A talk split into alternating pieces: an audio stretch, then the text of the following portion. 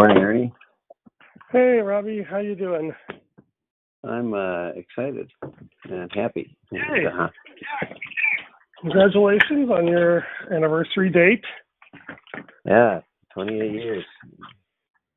I was just Yeah. uh, thinking about how much I appreciate Jackie's faith and trust in the Lord to uh, be willing to marry a Caltech engineer, the world together, and try and impact the world together. Uh, beautiful produced. Or doing it. Yeah, with Second. Audio's a little garbled. Can you hear me okay? I can hear you fine. Yep. Okay, that's good.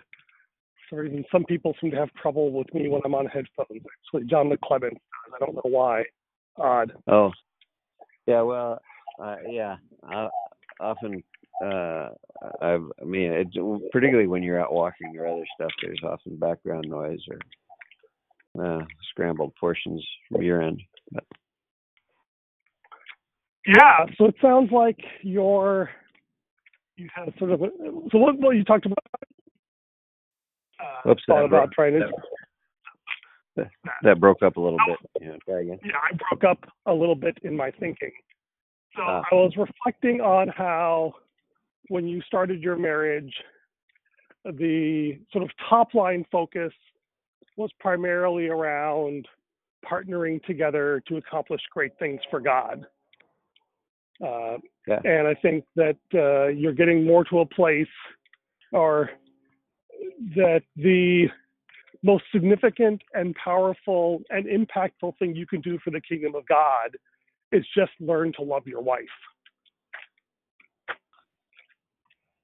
Yeah, a couple few years ago, I remember uh, walking down the hallway in our house and feeling, you know, I I have this recurring experience of a sudden sentence length thought impacting me deeply, and uh, feeling that th- these are thoughts that God's giving me. And the thought then was, um, Robbie, when you stand before me, uh, I'm not going to care as much how you love the whole world as how you love the people I've given you to love in your household. Uh, but I, I didn't really know what to do with that.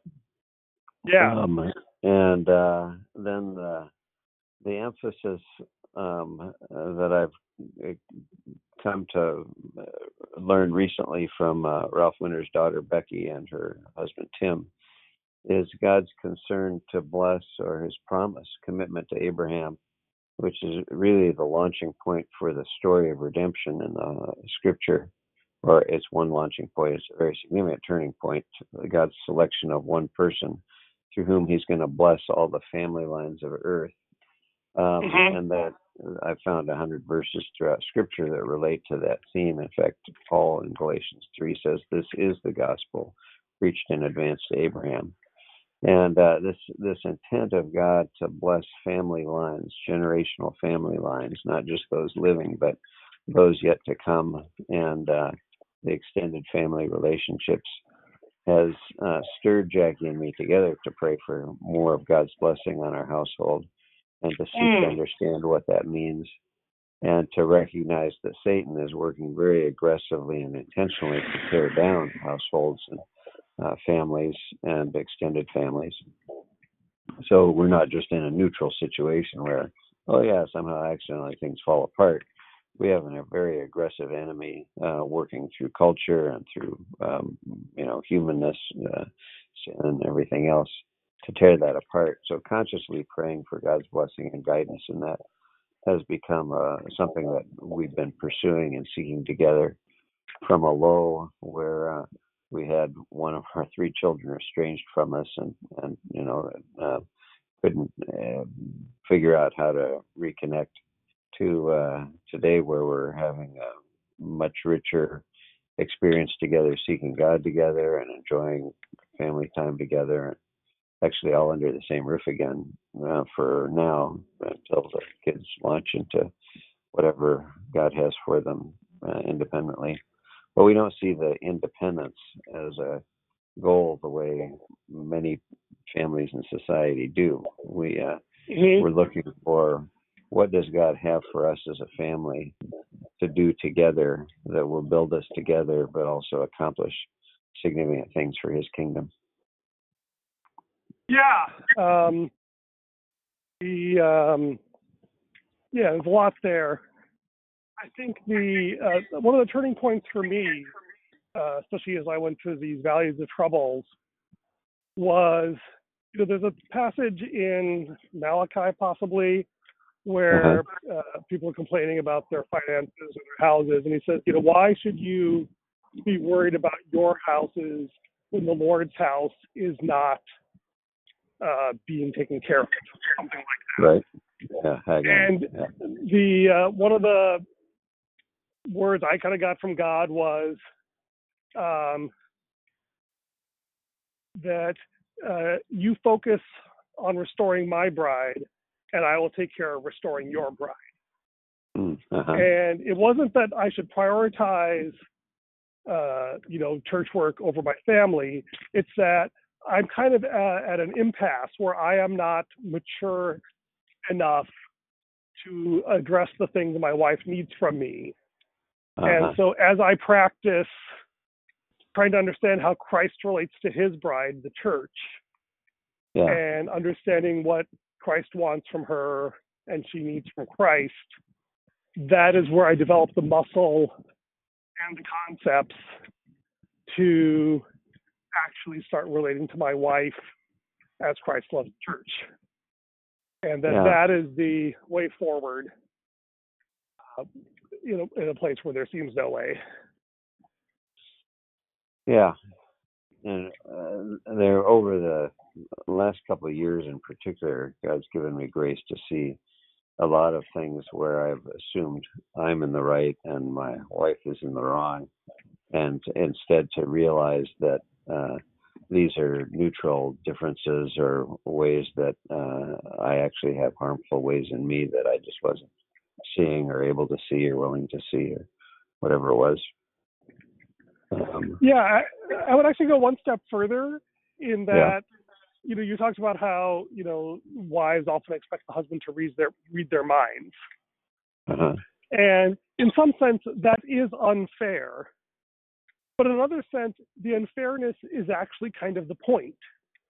Uh-huh. Is that there is a um, like uh, uh, random anecdote. Uh, there's this, uh, I guess it's a Coldplay song called "Higher Power," and they have like an, you know, like they have a regular video, and then they have the, the uh, lyric video, and then apparently there's this thing called the dance video, which is Huh. where, uh, and there's this.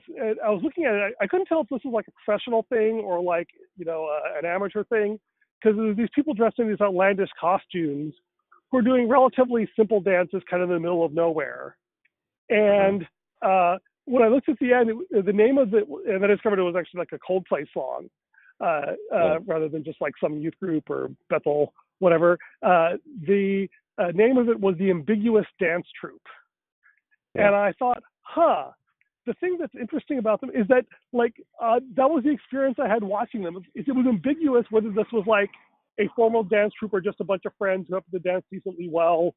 Uh, who, and the thing that struck me about them was that it's not like they were like amazing feats of athleticism or you know extraordinary synchrony or whatever. It was just the boldness that these people dressed up in these outlandish costumes and walked out individually into random places in public and just and were just dancing. And then they would all like converge on a spot and do a dance production together. And it's like you know it's one thing to dance on a stage where people come to expect uh, a dance performance. It's another thing to just stand up and dance wherever you are. Uh, and it's like the it's like the thing that um that made them so compelling was their willingness to look ridiculous Right. um, in pursuit of the thing they love. right. And it's often occurred to me that a lot of what we call romance in our culture is this sort of extravagant, uh, making oneself foolish and vulnerable for the sake of another, uh, you know, not unlike the song, the, the, the songs of birds or the plumage of a peacock, simply to demonstrate that a I have this emotional security and confidence and uh, willingness to expend it on your behalf. Right. And the uh, the very extravagant and irrationality of it is, in fact, what makes it rational. Right. And and sort of le- and, and that's been really helpful for me because there is this instinctive response to say, well, that's not fair, or that's not 50-50, or that's not uh, what I signed up for. Right. And realizing, no, that's actually the point. In fact, you know, not just what I signed up for, but it is precisely in the areas where I feel that resistance, where I'm tempted toward resentment and bitterness, that's the Uh-huh. bleeding edge of grace where I need to Yeah. grow in. Yeah. So I'm talking with Gary uh, Sweeten, who's written these Yeah. materials, Apples of Gold, and uh, Listening for Heaven's Sake. Um, last night, he uh, made a comment, a reference to people, to many women in counseling he's heard um, say something that I I've forgotten how I said it to you, but I, I asked him, and he said, Many women have an internal voice. I'm just reading from his text here. Many women have an internal voice that begs for her husband to interact in certain specific ways. They have another uh, votive that says, if I actually tell him exactly what to do or say, it means he does not really love me enough to understand my heart. Mhm. Um, many times in counseling sessions, I heard that from wives. It's a catch 22 for us, but can be handled best by really paying attention to her, by watching, listening, and never trying to, quote, fix her, unquote. so there we go. Uh, that's just with the, the core problem. I've been Yeah. trying to fix, fix this about her and help her to Mm. see the unreasonableness of trying to ask me to anticipate what she wants instead of doing my best and trusting that God's Spirit will guide me. And um, uh, if I get it wrong, there'll be grace. So uh, I've resented the that uh, desire in her rather than working with it, and uh, I think that's been very unloving. But it gives me an opportunity now to uh, deal with that in a different way. Yeah, it's funny. I, I have a similar dynamic uh, uh, in, a, in a very mild way with my dad. In that, you know, I couldn't. I, I, I- I can't understand what you're saying. Something went a little wonky with your audio. Ah, yeah, testing one, two, three. Yeah, that's better. Yeah. So I have a similar dynamic in milder form with my father. In that we had some differences five years ago over my mental health. And like I want to resolve it. And he feels pressured. Uh, and one of the things I've realized over the last week is that in a mutual relationship of, uh, of you know, sort of roughly equal strength uh, and roughly equal status, I suppose, there's a sense in which, well, of course, we're all in this together and we want to share the burden and we want to kind of help each other out. But we always, uh, but at least in intimate relationships or in any really high pressure situation, we eventually get to a point where um, we don't have a surplus of either confidence or competence or clarity or whatever. And uh, we want to kind of share the shame or share the blame. Uh huh. And, you know, that is a reasonable thing to expect in relationships of mutuality. Yep. But uh, in, first of all, you know, in marriage, we have the, the Christ like mandate for men to love our wives as Christ loves the church. Right. There's an asymmetry there. And uh, I'm starting to think in general, that is what it means to be Christ like. Is to say, when you're in a situation where there isn't sufficient grace for everybody, where you can, and, and like, I don't think it's healthy to go to the other extreme of like never expecting or asking help from anyone, wanting them to bear things. But there is a um, um, a default assumption that if there is not enough grace, I'm the one whose job it is to speak more of it. And Yeah. don't expect other people to have grace for me. Uh, but uh, and don't even expect myself to have grace for them. But uh, accept that when when the uh, grace is running low, I am the one who has to go out and fetch more. Yeah. Hey, I just uh, texted Gary to see if he was free and would like to join us, and he said he is. Um, Do you want to send him the phone number? can I just send forward him the link to join us? Uh, yeah, or the phone number. Yeah. Yeah, I'll, uh, I think I've got I've got this in my text. Uh, oops.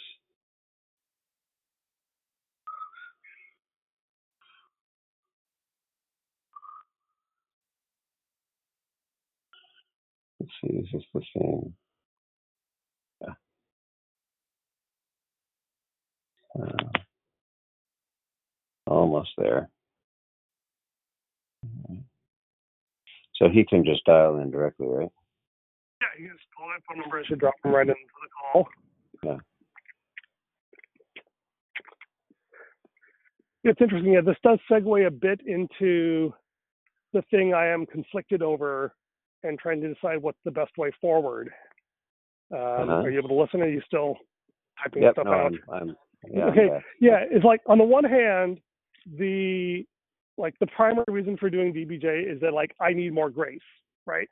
And I need I want to be part of a community to help me get grace, you know, deeper and faster than I could on my own. But Uh-huh. on the other hand, there's also this desire to create something that's impacting other people and replicable beyond me Mhm. and the uh, I can see the dangers in both directions, right? If I get Yeah. too self-focused, it becomes uh, overly um, narcissistic, I guess. But if I become too other-focused, it becomes sort of uh, paternalistic, right? Where it's like, this is what I think you need Yeah. because you are uh, not uh, like me. And so I was hoping to uh, do the um, the thing of like getting people who are sort of in these ridge positions. So anyway, hey Gary, thank you so much for joining us. I'm glad I could.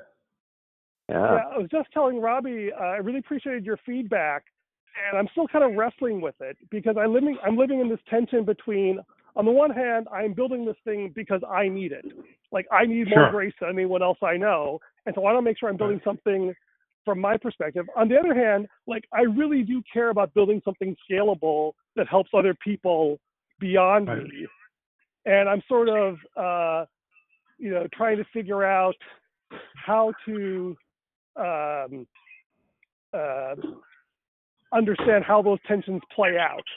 And so Yeah, I well, really that's- liked your feedback. That's very wise to do. I mean, I think you got to, it has to apply to you practically and to your life, or it isn't any good for anybody else. It reminds Yeah, me and of then a, it reminds me of a comment Ralph Winter has drilled into me. Um, always try to solve your own problems in a way that maximizes the benefit for others. Sure, sure.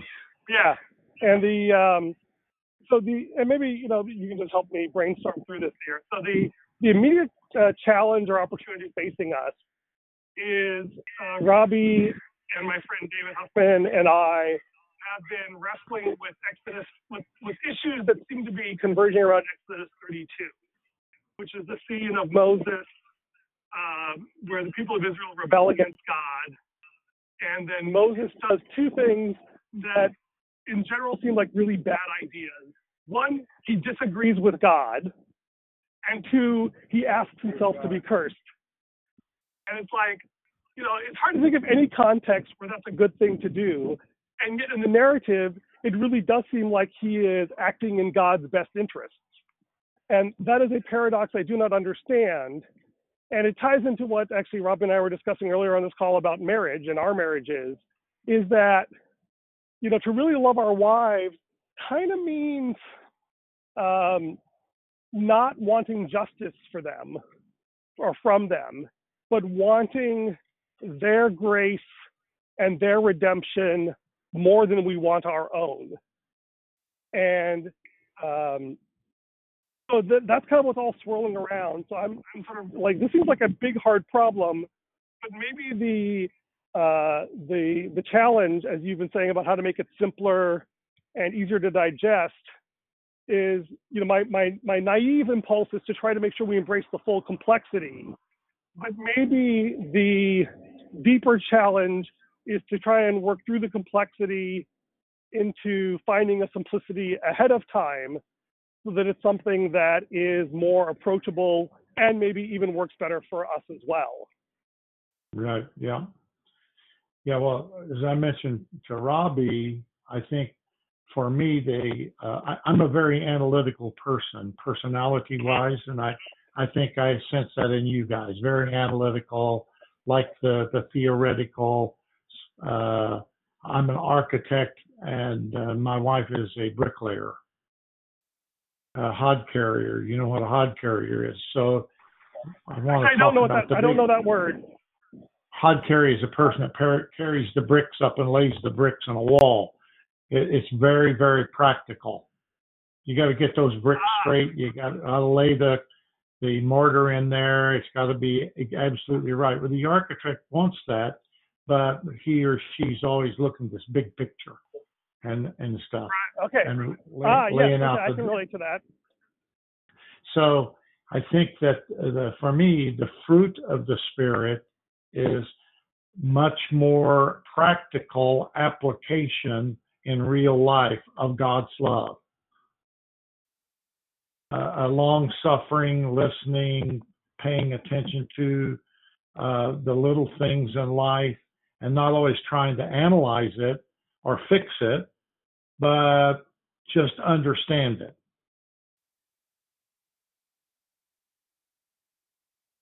And that's the, if you look at all the fruit of the Spirit, that's that self control and long suffering are the ones that cause so much problems. And you could say lack of love, lack of wanting grace, of mercy, and all for another person. Yeah, but then how is that shown in long suffering, patience, listening to, sitting on it, waiting, allowing the other person to have their thoughts and their feelings without changing them. Right. And so this is the uh, the question that I've been wrestling with. And, you know, I, I love that picture. In fact, there's a book. I can't remember the name of it, uh, but our church did this, which it has like a survey where you rank yourself. You sort of do a self-assessment on how well you are doing in fruits of the spirit. And I thought, wow, Yeah. that's a way better metric for church health than numbers or uh, attendance or finances. Uh, and so I love that as sort of the, uh, I guess I would call that a trailing metric of spiritual development, is, how well we are manifesting the fruits of the Spirit. And one of the things I keep uh, asking myself, analyst that I am, is what are the leading metrics of fruit of the Spirit? Like, what are the things that if I'm doing more of now will lead me to being more patient and long suffering and kind and gentle down the road? Yeah. Yeah. And, and what have you come up with?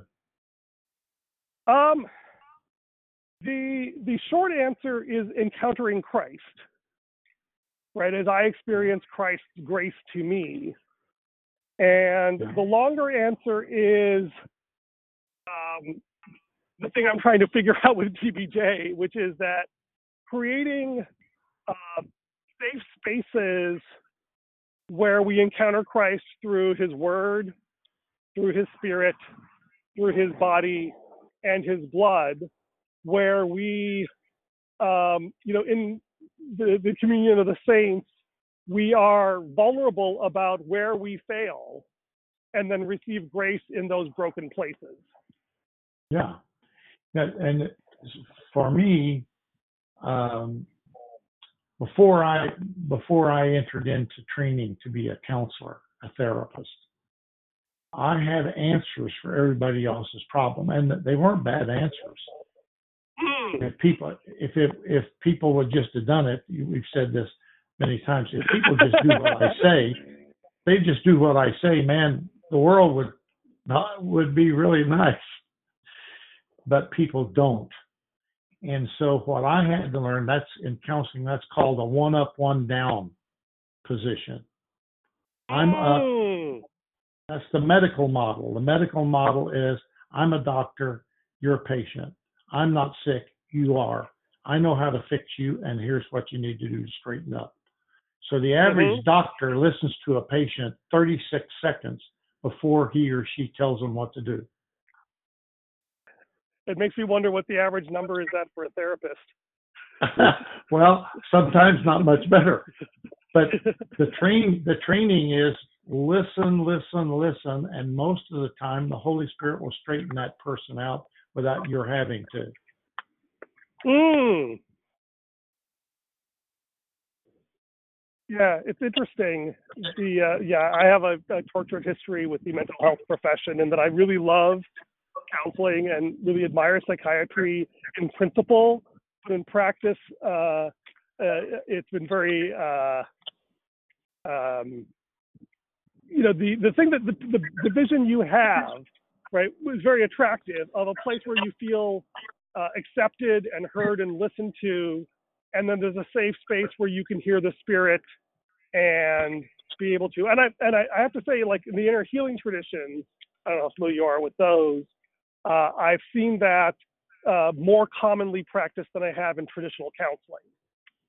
Oh, it yeah. seems like at, at least the, most of the people I've encountered with is they get to a point where their anxiety about the situation reaches a level where they feel like they have to uh, say something in this sort of one up, one down uh, model. Yeah. It seems Yeah. very hard to not revert to that. And you know, that's a Yeah. that's actually one of the very uh, things I'm trying to do with these these Jesus studies is that uh, is break that mindset that I myself have from Bible studies or accountability groups where there is this impulse to tell people, oh wait, this is what you're doing wrong, or at the very least, here's what has helped me. You should really consider it, which is not a bad selfish. thing. But I'm realizing, but it, but I love that one up, one down Yeah. thing. Yeah. Is that it, it it really helps me conceptualize why that's uh, uh, dangerous, and not just from the the sense of political but like uh, people. Uh, uh, often want that, right? They want someone else to tell them what to do. Yes, and uh, actually, they want, uh, having been in- the ministry, preacher, teacher, uh, as what I have often seen is people want you to tell them what to do. Then when they fail, they blame you. Right. yeah, and you know, So there, then, there, yeah, so uh, the uh, I've had people come in and say, as my as my pastor, you tell me what this scripture means, and I said, you read it to me and tell me what it means. Well, no, you should tell me. Well, you know, you can read, right? You know what God's and ask them what's a clear teaching, not put me in the bind so they can blame me or argue with me. They don't have an argument with me; they have an argument with God. Yeah, that's that's a very uh, um, helpful shift, and I, I've seen that used also effectively in uh, witnessing patterns, where Right. you get a Yeah. person to read the verse to you and tell you what it means, and uh, it impacts them in a much more f- profound way than if you try to tell them what it means and they just resist. Right. Yeah. And so yeah. So now, the only oh, sorry. Yeah, I think I think what you guys are talking the Jesus model of witnessing overseas and all that they've been doing, that's that's really all about asking people to read. And what does that say? Yeah. What's yeah, it the say? Discovery Bible Study. Yeah. The Yeah, and I Discovery think- Bible. Yeah, and just you know, the history of how we got from DBS Discovery Bible Studies to the Discipling by Jesus, there were a couple of dynamics we noted. One was that DBS seems to work really well in traditional cultures, Yeah. um, and has struggled greatly in what we sometimes call weird cultures, westernized, Yeah. educated, industrialized. Yeah. And uh, to the point where people said it's like it's literally impossible, don't even bother trying. And so, uh, ironically,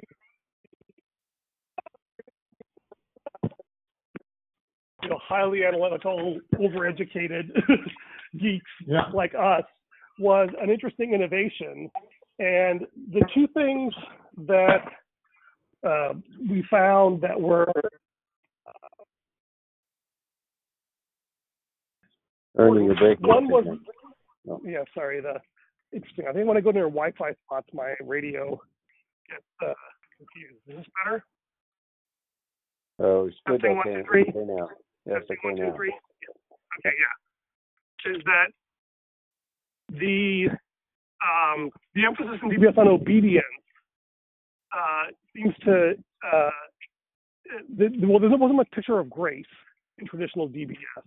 It was more like let's hear the law and obey it, which is really good and Right. healthy, but uh, Right. it it can uh, lead to shame or guilt or legalism. And so I wanted I to have an explicit focus on grace.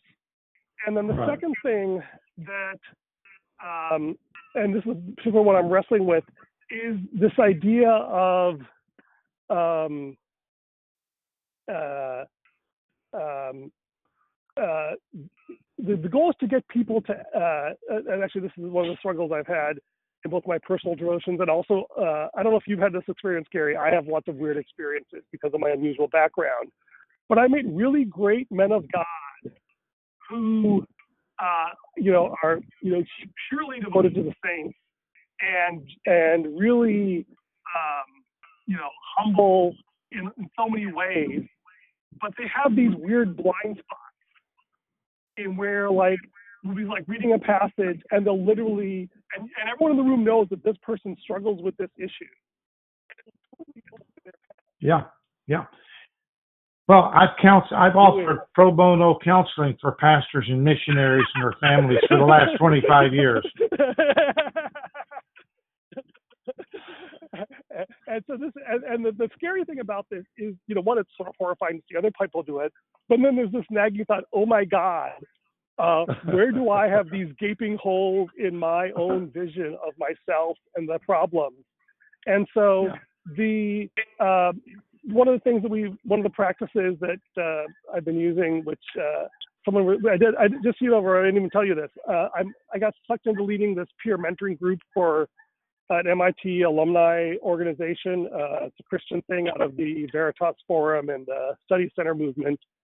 And one of the things that we taught them was this practice where we read the scripture and then we all just think about it and share a question. And I said, all questions, no answers. And they loved this because look, I've never been in a Bible study where it was okay to have questions without answers. Right, I agree. And Yeah. yeah, and, and so so I think a lot about like the the cognitive portion uh, of of DBJ is getting people to the point where they're asking a real hard heart question of Jesus. Sure. And, and Sure. that was a great, uh, it's a- it's quick Christensen line, as probably been said before, which a question is a place that can hold an answer. And I love that Uh-huh. idea of the, the job is, and so I guess that's kind of the, this is useful for me to talk it through. The essence, so maybe the, um, you know, one of the parts of the, you know, there's like the vision, which I think we all agree on the vision. The question is, what's an uh, appropriate technique to accomplish that vision? and Sure, what are the sure. extraneous clutters and the things that like some people have lots of spare cognitive capacity they can push through it but if you can make it more so it, it, it's maybe thinking that you know huh so the real goal is what is the minimum amount of information that can push Right. people to come up with a good heart question That, that's wonderful. That's that's a wonderful approach. I, I I think I like that. okay thank you so Uh-huh. that's a good that's a good design challenge Yeah. for us to go back and say It, it, it we trim the passage and the practice to get people there Right. faster? And maybe you know having some one thing we talked about with Janet is that you know she loves the idea of having people having context and and background Yeah. and interpretation and translation all these things. But it's also dangerous in that that can just become so overwhelming. People get bogged down in that. Right. And to try to create Yeah. something scalable where people who need that to feel emotionally secure or actually would find it cognitively useful uh, have that as a thing that they can dive into if they want. But it's it's more like some places it's like, well, if you're really serious, you do the background reading, and if you're a flake, you show up at the last minute. It's more like the other way around. Like, hey, if you're uh, feeling comfortable enough to engage in get cold, that's ideal. But if not, Yeah. we, you know, we want you to have this sort of as a. Um, I had this picture of the buckets that they use at ice skating rinks. You know, for the kids, Yeah. like if you don't know how to ice skate, Yeah. you have something. It's like, okay, this is the bucket. Like, you know, the all the stuff that other people focus on, the language, the culture, the context. Hey, if you need that, great. Here's a bucket. Uh, no shame in that. But if you want to just do it cold and flail around, that's even better. Yeah. And Well, I think maybe that's we need we to reconcile that. we need to differentiate several things here. Differentiation in this these issues is critical. First, Mm. I just I mentioned the thing about the uh, Jesus Bible studies and all that Discovery Bible studies. I think that's good, but you just can't. You have to differentiate that from other things, which is what you're doing. And uh, for example, there, there's only one evangelism method mentioned by Jesus in the New Testament. Mm. Where is it? Where is where is it found? Uh, evangelization method. The the the, He- the he- one I'm familiar with is that He laid out a whole evangelistic method. it was going into the town and finding the person of peace. Yes, Luke 10. What did he say? Um, when you enter a town, uh, uh, uh, go where the peace First- rests or something like that. Yeah, Here, go, you'll have to me out here. My, my memory's fuzzy. Go first as. How do you go? As as sheep among wolves. Yeah, okay. Most of us are not very sheepy. Hmm. We're more liony. Yeah. So I think this is this is evangelistic outreach. Luke nine is all about the disciples. He took them on a a uh, shakedown cruise, and they failed every single test. When they did it on their own, they failed. You know, should we call down fire on them, Lord? Mhm. Want to burn them up? A little napalm on the Samaritans? So Jesus let them go on their own throughout that whole chapter. Then in 10, he says, Now here's the way you do it go as lambs among wolves, give peace to everybody. And if they receive your peace, talk to them. If they don't, don't worry about it. Right? Walk on to Mhm. shake the dust off your feet is the, the Hebrew term that's used.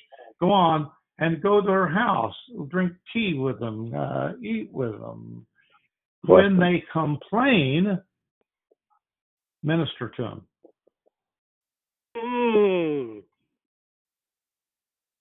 pray for them, and then say, The kingdom of God came close to your house today.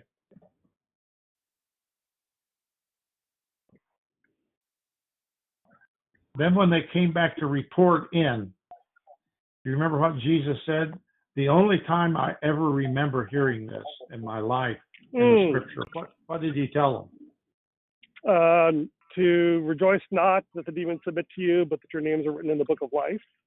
And what did he say? I saw when you went out and ministered, like I told you. I saw I something. saw the heavens open, heavens open, and wait. Satan falling. Yeah. All right, Robbie. Right. Now, No, you do you got it. know of any Yeah. other? Do you know of any other process for Christians that brought Satan down? Hmm. Um, the only thing I know is that there's something or other that the gates of hell shall not prevail against, but I don't know if that's the same thing.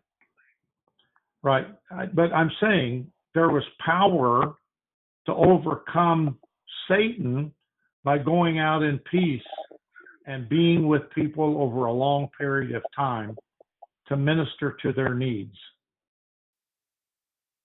Sorry, the only thing that I didn't quite get was you said a long period of time. Well, I don't know. If you go have dinner with them, go have tea. I I train people in Taiwan Okay. to do this, and they went. They had tea house ministries in Taiwan, and they would have a pair of people go to all the little tea shops in Taiwan and go in, and and usually run by an older uh, Chinese man, and they say, "Hello, uncle. How are you? How can we? Anything we can do for you?"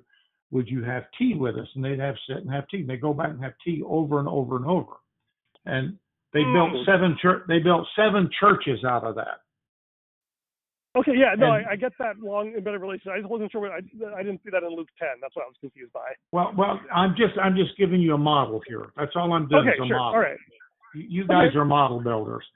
The model is, and almost in every case, uh, what happened after a period of time, and they trusted these young people who were having tea with them. They trusted them to the place where they would say, "My wife is in the hospital," or "Somebody's in the Mm. hospital," and they had a problem, and they'd say, "Well, may we go pray with them?" In Taiwan, the whole family comes into the hospital room. I've I've been there. I've ministered there for months, and you if you go to the hospital, you can bring twenty people in your family. Not like here, they won't let you in. And so the people would go and say, "Can I can I pray for your aunt?" Well, of course they don't know anything about prayer. They say, "What would it cost?" Because for Buddhists, it always costs. So nothing. It's free. Oh, free?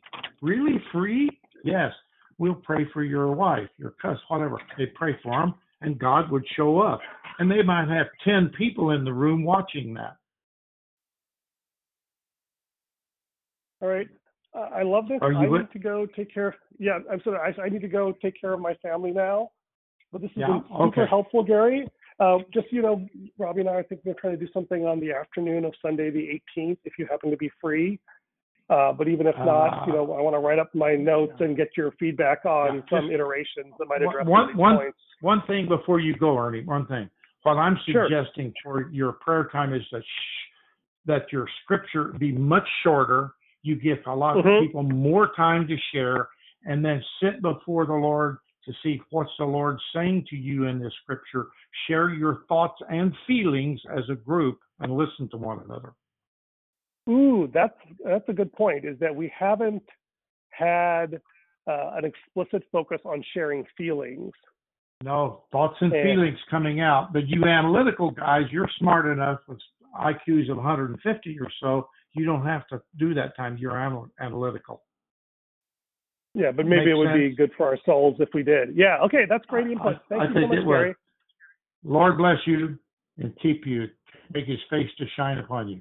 Amen. All right. Happy anniversary, Amen. Robbie. God bless you. Thank- thank- so, uh, thank you. Gary, uh, just so you Yeah. know, we've been recording these as part of our podcast series uh, to kind of help both document it historically, but also, uh, you know, as uh, a way for the group to participate in our thought processes as we design this.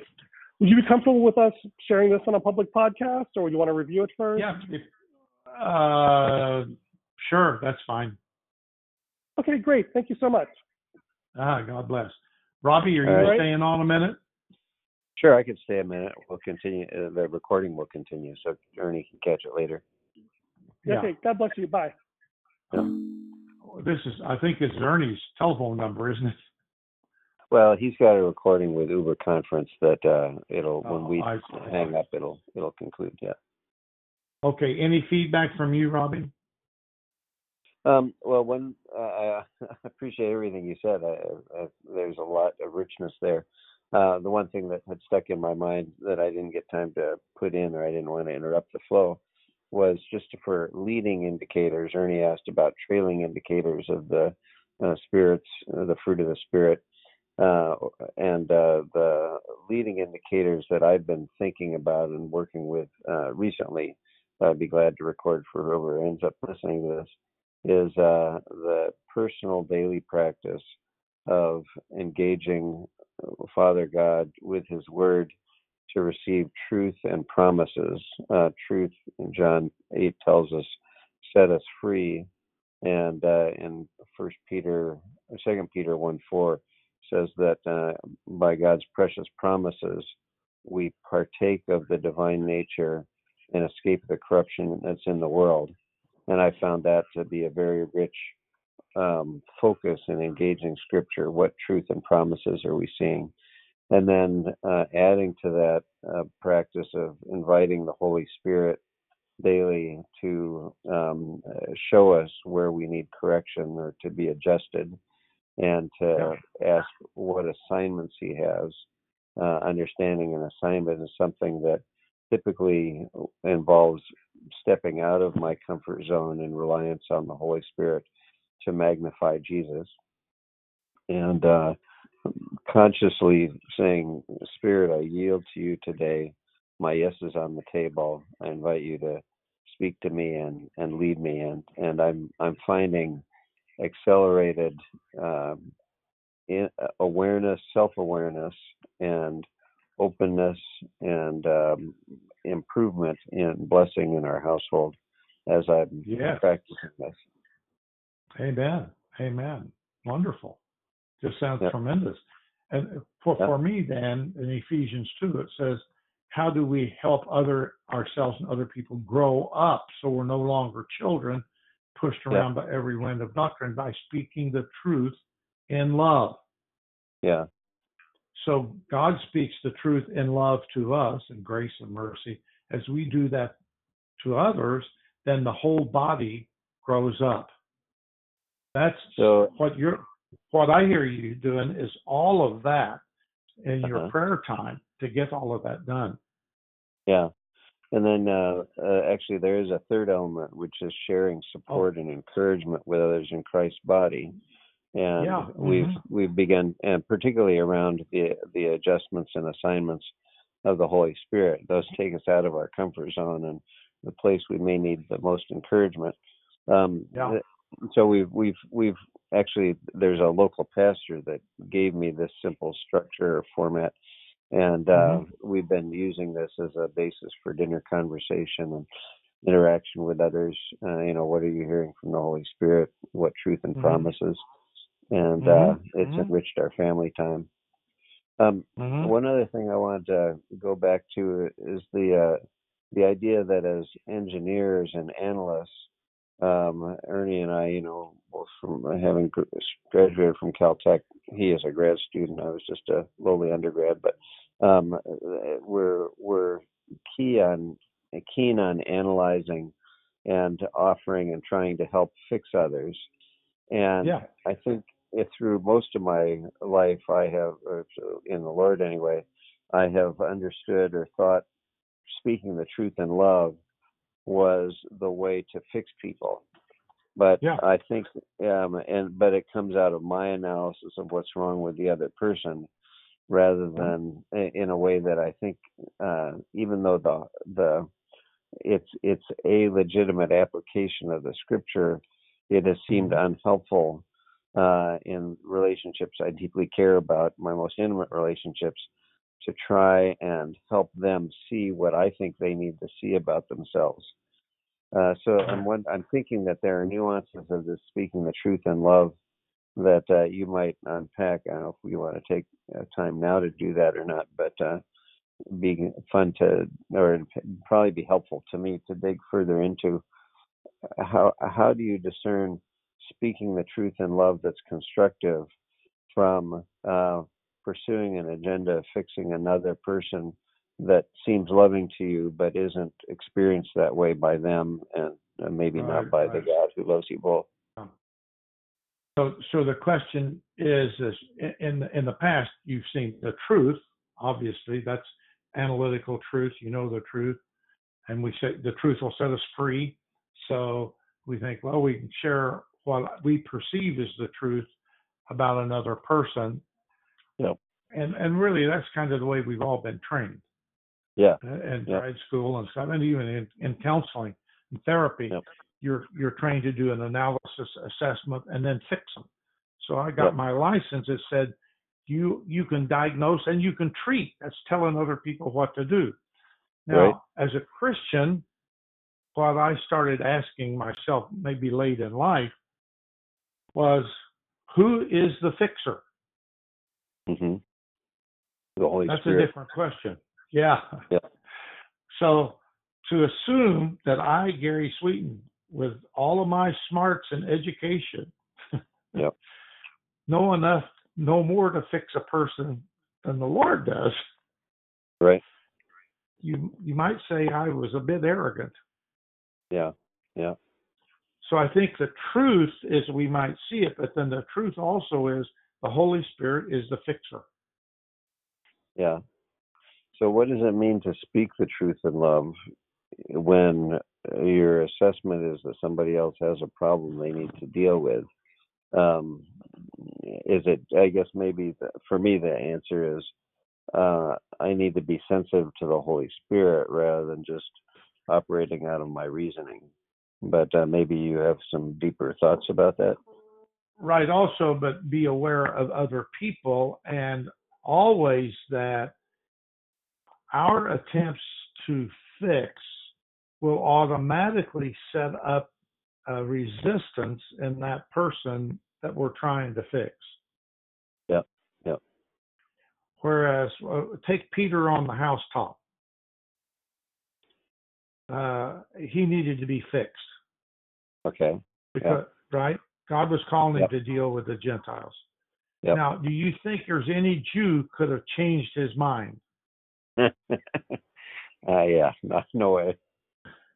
Or could the centurion have changed his mind? Right. We're Yep. more like the centurions. So if the centurion had ended up at the door and said, Look, God told me to come and tell you to do this, would Peter have been likely to have changed? No, not at all. No. So I'm not saying that, and the centurion wouldn't have been wrong. Right. He would have been correct. But there's some things that cannot be received by the other person because the Lord hadn't prepared them to be received. And that's the Luke 10 for me. So Paul later rebukes Peter directly to his face, and that I say I would say is speaking the truth in love. Um, but I, I have a sense that the Spirit was guiding Paul in a way that often isn't true of my um, uh, trying to tackle things. Well, the other thing was Paul wasn't always right. All right. Yep. Paul was wrong in, com- in confronting Barnabas about his nephew and kicking Yeah. John, Smart. uh, yeah, John Mark out. Right? He was Yeah, wrong. Yep. Yeah. He was biased, and he was still Uh-huh. angry. He still had his own. I think his besetting sin was anger. So Uh-huh. he was still showing that. But anyway, he did it, and that ended up they planted more churches. But just Right. because Paul did it doesn't mean it was right. Because Jesus said, "Don't go out and try to confront the wolves, even though you have the truth." Right? Right. Bless them with peace. So the truth at this point in time is we bless people with peace because we know they cannot see truth in the in Greek as unveiled reality. They can't see that reality until the Lord opens their eyes. Yeah. It seems to me that fits with this uh, problem I've been considering. I think I mentioned to it last it to you last night of uh, how we're uh, it seems to we seem to have lowering and lowering ability or less and less ability within our society to have open discussion of disagreement and Oh, uh, that censorship is on the rise and whatever else Yeah, yeah, um, exactly. but it, it that um, so I've been thinking about maybe ways to ask questions that lead people at least to think and wonder and uh, rather than making propositional statements that simply further the breakdown. Yeah, it's I think uh, just to you know where there there's a tense interaction. Uh-huh. I was in a group yesterday of about eight or ten men, and the guy said we were already 15 minutes over our quitting time, and he said, "I want to discuss January 6th, whether that is an insurrection or not." And I Mm, thought, yeah. well, number one, there ain't Yeah. no way eight or ten people can discuss that. Number two, Right. Uh, it's too volatile. We don't have time. And I just said, this fella, I need need to leave. It's a good question. I, I just don't think we have time to deal with that, but I'll be glad to talk with you sometime.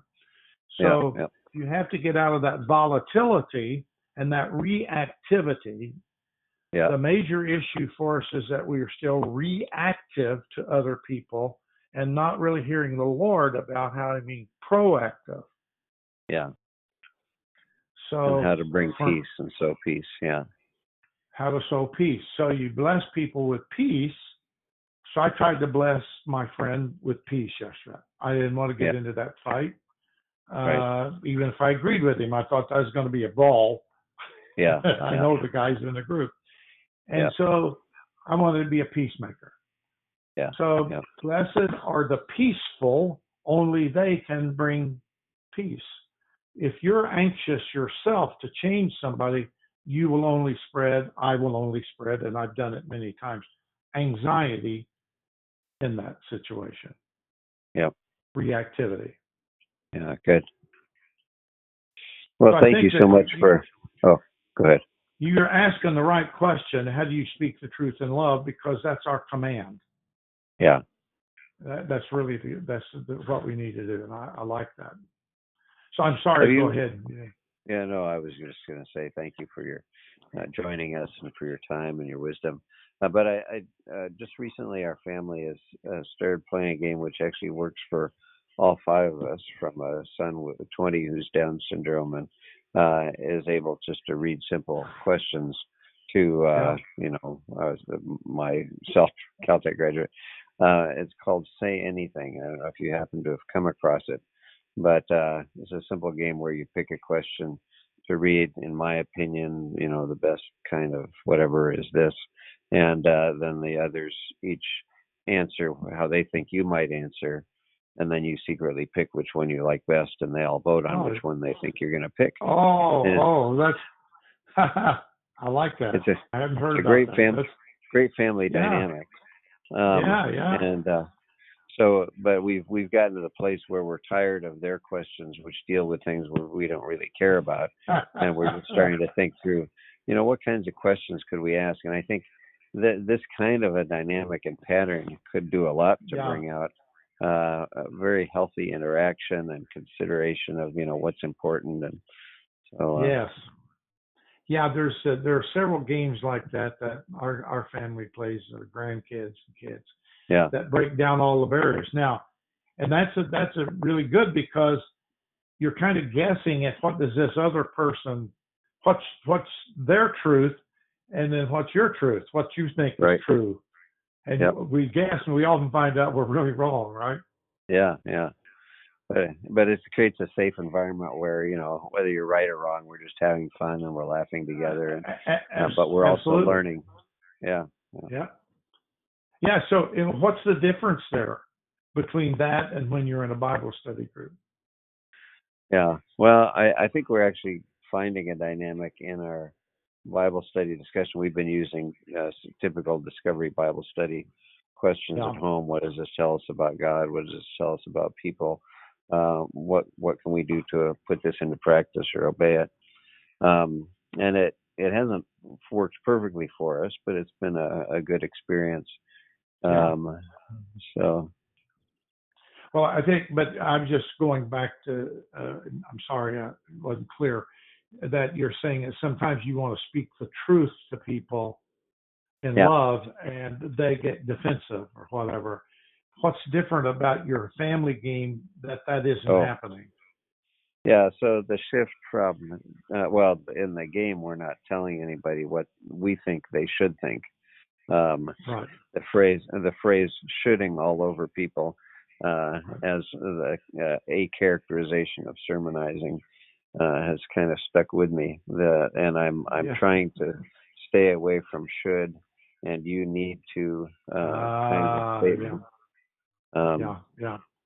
and none of that is present, of course, in the game context, Right. because we're just you know, uh, making Right. observations or guessing. But when you get it when we get into theological discussions or political discussions do you find the absence of shoulding? Uh, no, typically it's uh, of what we should be doing, and uh, yeah, so i i one time uh, put out a little statement to all my class if you won't should on me i won't should on you yeah, yeah. I like that. I like that. and it's kind of summarize okay uh, and my experience is that most christians are shooting on themselves continually Yeah. Yeah, yeah. And that's where the uh you know, turning to the Holy Spirit and inviting is there something you want me to change or to, you know, receive Yeah. grace from you to change? Uh, an adjustment. And is there what what assignment do you have for me today? Is there uh, something that takes me out of my comfort zone and reliance on you to magnify Jesus, um, Wow. or anything else you want me to do? But uh, So you're getting you're getting your directions from the Lord instead of your shoulds. I'm you know- aiming to, yeah. Yeah, That's- that's yeah, that's what your goal is there, huh? Yep, yep. To hear and the I think Lord that's the le- that would be Yeah. to me that's the leading indicator if that becomes a consistent practice and you're Mm. in some form of group where you're sharing support and encouragement in embracing what you feel the holy spirit's saying um, uh, then uh, you're in a good place to be seeing more of the fruit of the holy spirit I, I I think that's wonderful. I really like that. So you're if you get to the place where if whatever you're doing in your group and this person says, "Well, I really believe the Lord said X, Y, Z to me," uh-huh uh, not to try to correct them or say, "No, the Lord couldn't have said that to you," but to, to listen to them and uh, really pay attention to what they're saying and allowing them to have their relationship to God. Yeah, I think it is legitimate to ask, you know, uh, uh, where do you see that in scripture? I, I hadn't run across that before. Um, Uh-huh. And, you know, let them uh, take you to a passage and, you know, or, or through their thought process, which that that's a, that it's not a direct challenge, but it creates an open environment where the Holy Spirit, you know, when, when a person tries to explain something, they engage it in a different way from when they're just processing it internally or uh, listening. And uh, if we Okay. if we turn people into explainers rather than just active, I mean, a, a passive recipients, uh, we get much deeper discipleship. I think that um, you know, my response would be to respond in an I statement. Uh huh. I don't know if you've gotten into I statements and uh, things. Uh, some of Janet's work. Well, This so, I some of you know, you know, some with you know, I feel or I'm experiencing or that kind of stuff, rather than you are doing this or that.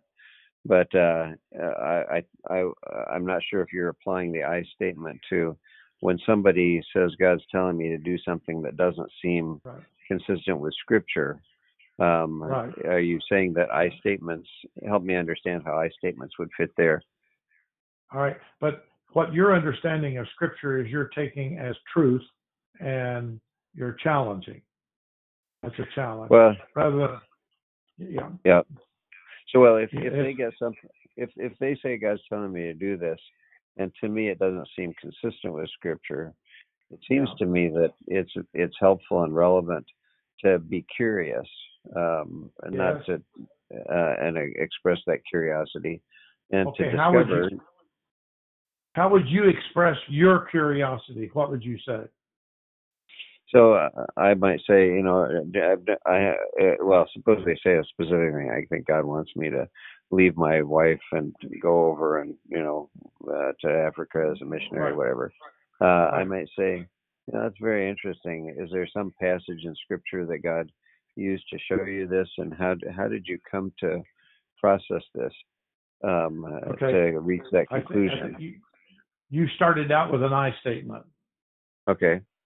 Which what was the statement? I missed it. I am curious. Uh, okay, yeah.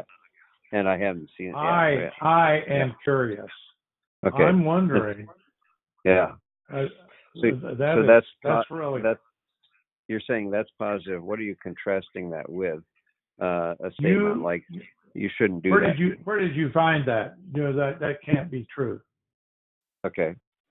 It's more I'm curious. How did the Yeah. Lord say that to you? Let's uh, open that up for me, Okay. because I'm needing to look that up or something. Yeah. Uh, yeah. may, that might have implications for me and others. So it's the curiosity, uh, because then what this does is it trains us to do that in our most intimate relationships. Uh, okay. And in the almost intimate relationships where we have reactivity, but also in witnessing. hmm um, that but in our most intimate relationships if my wife my kids say you know, i've done this what Yeah, it's really surprising to me. I've never thought about that that way before at all.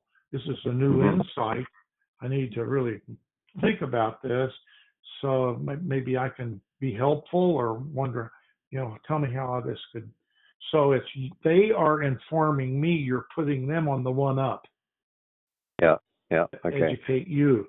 And so Yeah. often, uh, my wife, as kids have said a million times, why are you so smart? Why Hmm. do you think you're so smart? Well, Okay. I, that's that's not real gentle feedback. Yeah. Yeah. Uh, so it's it's that well, holy cow, that's really amazing. Uh, all my life I've not heard that. Now fill me in on this. So let's discuss this. This is a new insight. Maybe it's a, a woman's thing. Maybe it's a kid's thing. I have uh, I haven't thought of. So Yeah. it's a humble approach rather than you need to you need to convince me kind of thing. Yeah. It's just a, a different attitude of humility. Yeah. Well, by God's grace, I'm going to get to a place where that's uh, much more the way I interact than the way I have interacted. But yeah, uh, I, yeah. Yeah. It's a, it is Hey, a, it's a huge shift. yeah. Hey, um, uh, next uh, Saturday morning, I'm in a Zoom call with uh, Ralph Winter's daughter Becky and her husband Tim, and uh, community. They have focused on blessing the family lines of Earth. And uh, I don't know, that's probably a time you have other things going on, but if you're free, I'll uh, send you a little more information and invite you to join us. Uh, next Saturday, see, John Schindeldecker is going to have his peace pursuit thing, which is a lot of this stuff. Uh, Oh, great. and he's teaching to missionaries all over the world. Yeah, all the wonderful. big mission organizations are sending their missionaries because there's so much conflict among missionaries. Yeah, yeah, yeah. They're- Well, they're- say hi to John if you think of it and get a chance. I, So, uh, I me. will. Yeah, yeah. I haven't talked to him in a while. Uh, Yeah. Be glad to, but I think I, I do know what you're talking about in terms of praying over the earth and all of those kinds of things. That's never been my uh, cup of tea. And This I isn't a, this this this isn't a prayer time. This is a more how should we then so we're gonna my proposal is for that time for the three hours is we'll look at what is God's current agenda in the midst of unfolding uh, events. What's Satan's strategy for opposing that agenda? What are the different layers of the agendas that are at work, and how do we respond and disciple in that context? Uh, so that's that's what we're um, planning to Are you dis- uh, discuss. agendas of various Christian organizations or? No, we're looking at uh, you know what what kinds of agendas are driving the lockdown and the Great Reset and the uh, vaccination and um, the erosion of civil liberties and other things like that. Um, uh, there's a some uh, we've been reviewing a variety of materials. Uh, Tim uh, Becky uh, helped coordinate a uh, issue of Mission Frontiers a few months back on the death industries and how uh, various you know organizations and, and industries profit from things that are destructive to human life and relationship um, from abortion to uh, drugs and alcohol to um, pornography and other things and uh, clearly you know those are satanic agendas that are operating through those uh, structures I see. I see. Yeah. Right? Well, yeah, I agree. I think agree. That's all a bunch of evil stuff. The the group Yeah, calls so you- itself the the seers, trying to see what uh, is coming on the horizon and how Yeah. God's people might respond. So uh, Yeah. we meet when, we meet once a month, uh, the second Saturday of the month. So uh, if not At this week, What time? What time do you meet? well, it's nine to noon uh, Pacific time, so that'd be noon Yes. to three your time. Yeah, something like that. Well, send me a link. Sounds like a fascinating organization, a very, very fascinating group of people. Uh, and probably, I'm probably with you Yep. uh, in theory and Yeah, yeah. everything like this. Well, I'm sure, I'm sure we don't even agree all among ourselves on the best, uh, the ways, the appropriate ways to respond. But uh, No. you've got a lot of rich background and insight that would be a contr contribution. Uh, so this this uh, this is a once a month meeting that we call the Seers, hosted by the group that Tim and Becky have recently started called Telos Fellowship, from the Greek word telos, where Jesus says, "This good news will be preached in all the world, and then the telos will come."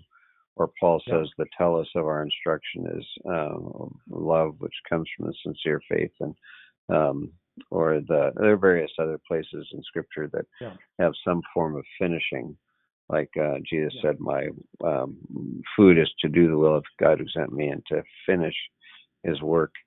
So we're we're looking at finishing what God, working with God to finish Yeah. His purposes on the earth for Jesus' return. And my international ministry was called Teleos, Oh, okay, yeah, kind a of whole in Christ, become growing into maturity, whole being whole in Christ. Yeah. Uh, so all right. that's uh, that's good. One. If you got anything written on that, uh, you can send it to my email. I appreciate it. You know, the background. All right. I'll uh, I'll try and get that sometime next week. Um, in the meantime, uh, why don't we close with prayer? I'm looking forward. I'm Yes. about to move into a. Uh, I'm really looking forward to a day celebrating with Jackie our anniversary and getting out exploring and appreciate the spirit. Any prayer for the spirit to just guide us and use this time richly. Father, I want to thank Yeah. you for uh, Gary and for his availability to jump in with Ernie and me, and for the uh, just the rich background he has to help with the kinds of problems Ernie and I have of being fixers, of being analyzers, of uh, speaking the truth, but not knowing how to do it in a loving way, and not recognizing the difference between our truth and your truth, and uh, being in the one-up position um, without even being aware of it. Uh, uh, guide um, guide Ernie and me and learning and applying these things, how to love our wives the way you love your church, uh, so that you might be glorified and that the blessing you promised to Abraham would continue to multiply in our households and throughout the earth. And uh, continue to pour out your blessing on Gary's ministry and all those who are continuing to carry it forward along with him so that uh, this kind of fruit of your spirit would be richly multiplied in days of what may be increasing darkness, uh, that the light of your love and your uh, truth would shine even more brightly. Hallelujah. Yeah, thank you, Lord, and praise you for the opportunity to get acquainted with brothers in Christ, hear about their hearts and their humanity and everything going on, and the opportunity just to grow together, fostering peace, fostering your love, your grace and mercy among us on the various coasts and various places around the world. Lord, that you're planting your people and pouring out your spirit. And I pray that uh, Robbie and Ernie and all these other people are taking part in these in this these attempts, and even the, the, the seers might be peacemakers. So we go into all of the world, blessing people, finding your peace, and being peacemakers to others, that they might find their peace with you through the Lord Jesus Christ to tear down strongholds Mhm. and to rip up the darkness, Lord, and shine forth your light into those dark places. And I pray, Lord, that your light would shine throughout America, revealing the darkness. So Mhm. when the light comes, people would, as Saul did on the road to Damascus, that blinding light came upon him. He knew it was you. Mhm. That your light would shine in the darkness and people would come to faith and know, Lord Jesus Christ, that every knee shall bow and every tongue confess that you are Lord. I pray that uh, we might we might live that, love that, promote that, experience it at home, our workplace, our churches, and all around. That unity of the Spirit and the bond of peace, Lord, that we would go forward, blessing your name, having your power, your love, and your truth, that Christ would be glorified. And now, Lord, that Robbie, as he and Jackie have their day together, that he might have your peace in him, and that peace would just resonate to Jackie and anybody else that they interact with. That your peace may be present in their car, as they walk, as they talk, as they lunch, that you would be there in their midst and bringing your peace. In the name of the Father, and the Son, and the Holy Spirit. Amen. Amen. Thank you, Gary. Bless you. We'll talk again. God bless. Bye bye.